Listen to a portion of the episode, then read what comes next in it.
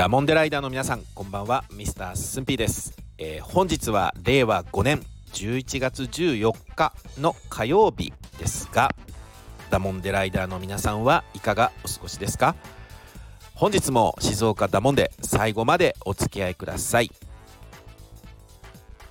今日は、えー久しぶりに静岡の文化を語るでしたね、えーテーマは小学生と横断バッグということでお伝えしてまいりたいと思いますけれども、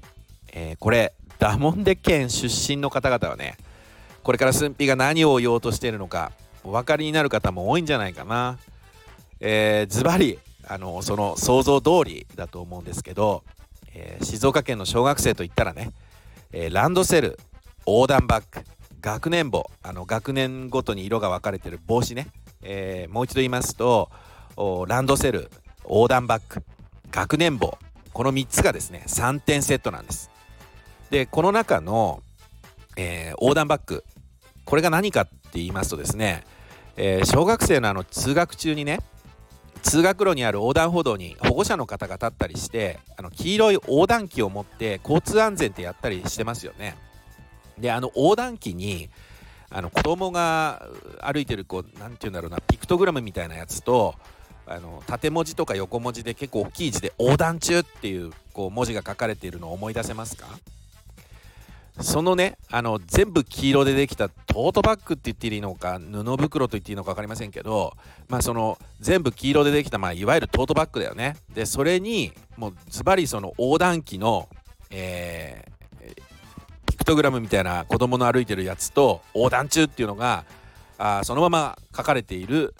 バッグです。これをですね通称横断バッグって呼ばれてるんですけど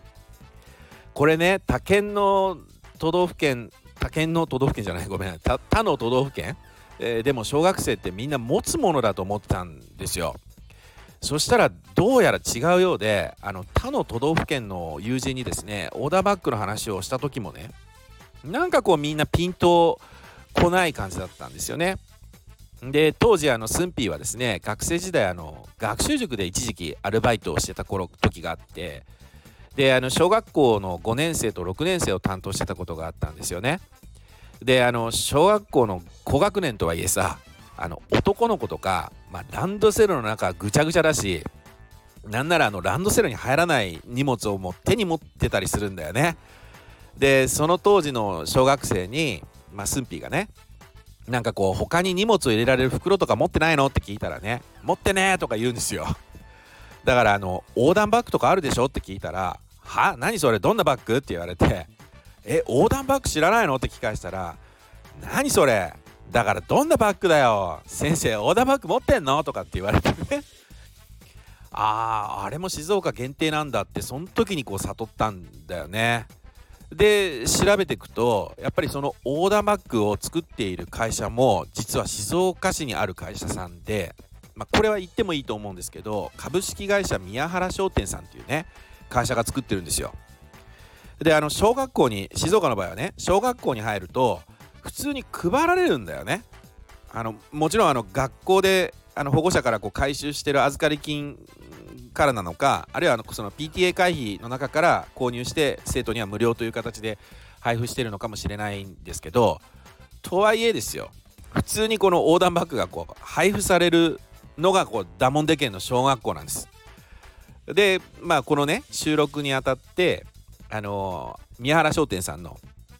えっ、とああのねホームページのリンクを概要欄に貼っておきますのであの興味のある方ぜひねこの放送を聞いた後にアクセスしてみてほしいんですけどそしたらねスンピーのあの言ってる横断バッグに出会えるから。であの話を元に戻すと,、えー、とその宮原書店さんのねホームページを見るとね横断バッグのレパートリーが増えててなんかこうサコッシュみたいなあの横断バッグとかねお守りケースとかなんかこう大人でも持てちゃうようにこう商品化されててね驚きました。でネット販売もされてるみたいなんで、まあ、これをお聞きのダモンデライダーの皆さんはね購入してちょっと実物をね見ていただくのもありなんじゃないかなと思いますけどね。あでもあのーこれをお聞きの他県のダモンデライダーの皆さんでダモンデ県じゃないけど横断バッグ使ったよって方はねぜひコメント欄で教えていただけるとですね新たなあのスンピーの発見ができますんでぜひあのコメントいただけると嬉しいです。えー、ということで今回はね静岡の文化小学生と横断バッグのご紹介でした、えー、それでは次回予告に行きたいと思います、えー、次回もねこれ超久しぶり。静岡県人に語りかけてみたシリーズね、えー、静岡県出身者にですね「よしが3つで」と語りかけたらというテーマでお送りしたいと思います。まあこれをお聞きのダモンデ県民の皆さんはねもう何て言うのかなとっさに、え、その先に続く言葉が浮かんできますよね。まあ、なんならもう考える間もなく口をついて出てきちゃうかもしれないよね。えー、ということで、今回の内容が面白かった。役に立ったよという方は是非いいね。そしてこのチャンネルをまだフォローされていない方はね是非フォローしてくれるら、えー、それでは次回11月17日の火曜日にお会いしましょう。お相手は Mr. スンピーでした。ありがとうございました。